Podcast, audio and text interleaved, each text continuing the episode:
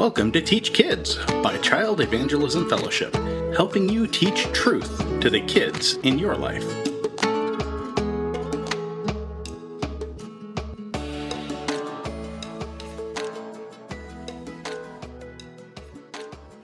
Today I'll be talking about helping kids overcome anxiety.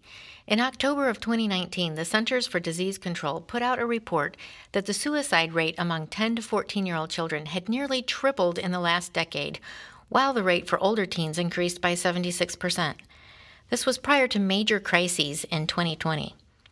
Among the unanticipated consequences of the COVID 19 pandemic and quarantine is the toll on mental health.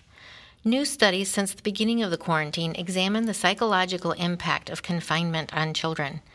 Others measure anxiety due to social isolation, health fears, and the uncertainty children observe, realizing their parents don't know how to deal with things that are happening on this scale.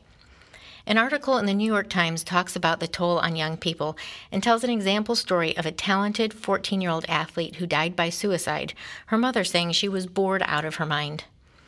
A May 7, 2020 article in Time magazine showed a study where more than one in four Americans met the criteria that psychologists use to diagnose serious mental distress and illness. It's a 700% increase from 2018.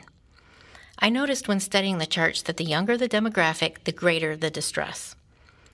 There's a lot of good advice out there regarding spending time outside, staying connected with people, being thankful, and managing negative thoughts.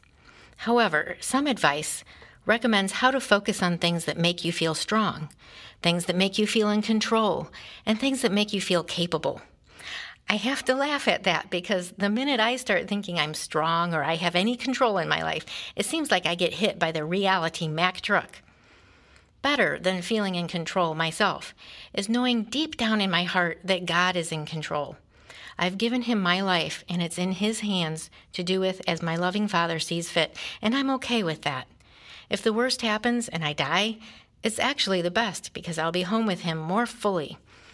There is truly nothing in this world I can depend on, either materially, physically, or relationally. The only thing I can depend on is the truth in God's Word, the Bible.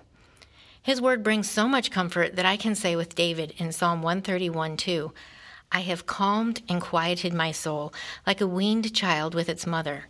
Like a weaned child, I am content. In Hebrews 11:6, it says that without faith, it is impossible to please God. And you know what? Our faith not only pleases him, but it gives us peace that passes understanding. Philippians 4:6, do not be anxious for anything, but in every situation, by prayer and petition with thanksgiving, present your requests to God, and the peace of God, which transcends all understanding, will guard your hearts and your minds in Christ Jesus. Now that's good mental health. I want to challenge you to do two things for your children to help them with anxiety.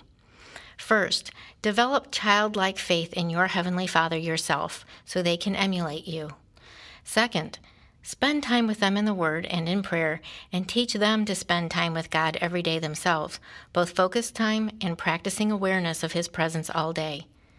CEF has wonderful devotionals for children. The Everyday with God series is for ages 6 through 8, and the Wonder devotionals are from ages 9 and up. A well known Bible teacher called these devotionals systematic theology for children because they start with the basics about who God is, then Jesus, and then the Holy Spirit, and other important basics with youth level applications. You can find these devotionals at cefpress.com. The world is a crazy and uncertain place, but God's love for us is solid. Inform yourself about what's going on, but don't let the news be your family's steady diet. Feed on God's Word like contented little children and trust your Heavenly Daddy. Teach Kids is brought to you by Child Evangelism Fellowship.